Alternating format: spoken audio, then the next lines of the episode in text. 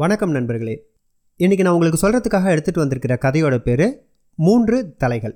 இது ஒரு ஜென் தத்துவ கதை. மாமன்னர் அசோகர் அவருடைய வாழ்க்கையில் நடந்ததாக கூறப்படும் ஒரு கதை. இந்த கதையை வந்து ஒரு நீதி போதனை கதையாக உங்களுடைய குழந்தைகளுக்கு சொல்லலாம். ஏன்னா இந்த கதை எதை பற்றி பேசுது அப்படின்னா நமக்கு எவ்வளவு திறமை இருந்தாலும் தன்னடக்கத்தோடு நடந்துக்கணும். அப்போ தான் நமக்கு மரியாதை கிடைக்குங்கிற ஒரு உயர்வான நீதியை சொல்லக்கூடிய கதைன்றதுனால உங்கள் வீட்டில் இருக்கக்கூடிய சிறு குழந்தைகளுக்கு பெட் டைம் ஸ்டோரிஸாக இதை சொல்கிறதுக்கு தகுந்த கதை. மாமன்னர் அசோகர் தனது குடிமை பணிகளை பார்வையிட்டுட்டு அரண்மனை நோக்கி திரும்பி வந்துக்கிட்டு இருக்காரு.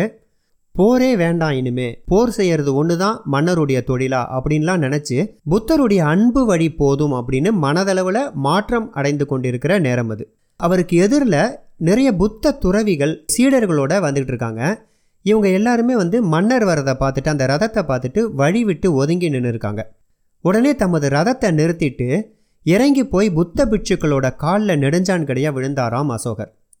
ஒரு புன்சிரிப்போடு அதை ஏற்றுக்கிட்ட அந்த துறவிகள் தங்களுடைய கைகளை உயர்த்தி மன்னரை ஆசீர்வாதம் பண்ணுறாங்க இதை பார்த்துக்கிட்டு இருந்த அமைச்சருக்கு ஒரே சங்கடம்.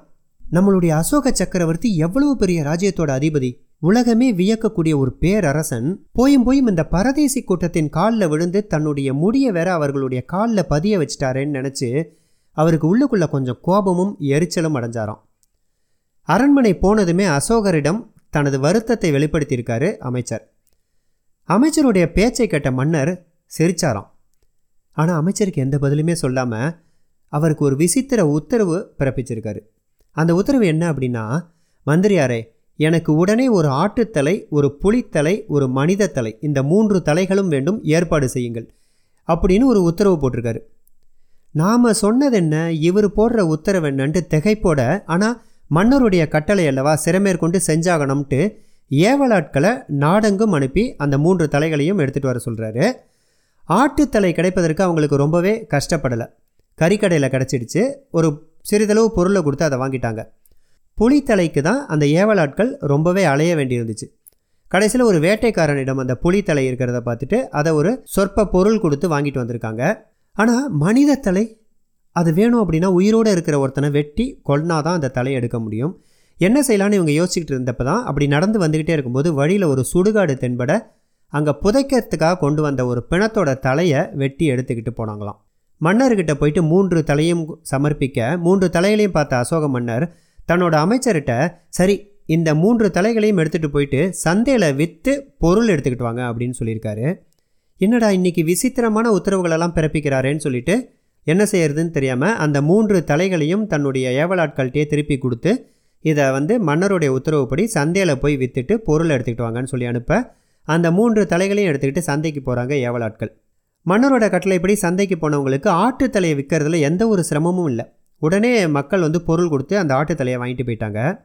ஆனால் புலித்தலையை வாங்கிறதுக்கு தான் யாரும் முன் வரலை. எல்லாரும் அதை வேடிக்கை தான் பார்த்தாங்க. கடைசியில் ஒரு பணக்காரர் தன்னுடைய வேட்டை மாளிகையை அலங்கரிக்கிறதுக்கு அதை நல்ல விலை கொடுத்து வாங்கிட்டு போயிட்டார். இப்போ இவங்க கையில் மிச்சம் இருக்கிறது மனித தலை தான்.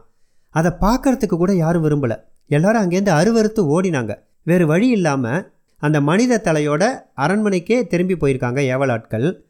மன்னர்கிட்ட போயிட்டு விவரத்தை சொல்ல அந்த மன்னர் சொல்கிறாரு அப்படியா சரி இதை யார்கிட்டயாவது இலவசமாவது கொடுத்துட்டு வந்துடுங்க அப்படிங்கிறாரு. ஒரு நாள் பூரா அலைஞ்சும் அதை இலவசமாக கூட யாரும் வாங்க மறுத்தோன்னே திரும்பவும் மன்னர்கிட்டயே போய் விஷயத்த சொல்ல புன்சிரிப்போட அதை கேட்ட மன்னர் சொன்னாராம் மந்திரியாரே இதிலிருந்து நீங்கள் என்ன தெரிஞ்சுக்கிட்டு இருக்கீங்க? அப்படின்னோடனே அமைச்சர் மௌனமாக தலை குனிஞ்சாராம்.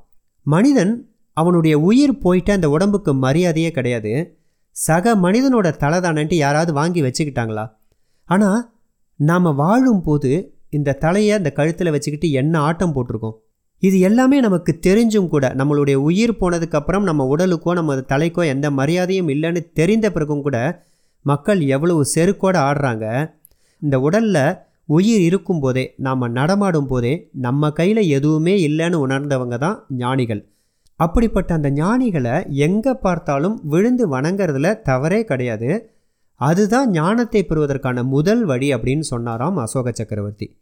இதை கேட்ட அங்கிருந்த அனைவரும் வெட்கத்தால் தலை குனிந்தார்கள் நண்பர்களே இந்த கதை ஒரு சிறந்த நீதி போதனை கதையாகவும் நல்ல கதையாகவும் இருந்திருக்கும் என்கிற நம்பிக்கையில் மீண்டும் ஒரு அடுத்த நல்ல கதையோடு உங்களை சந்திக்கும் வரை உங்களிடமிருந்து விடைபெறுவது உங்கள் வெங்கட். தேங்க்ஸ் ஃபார் வாட்சிங்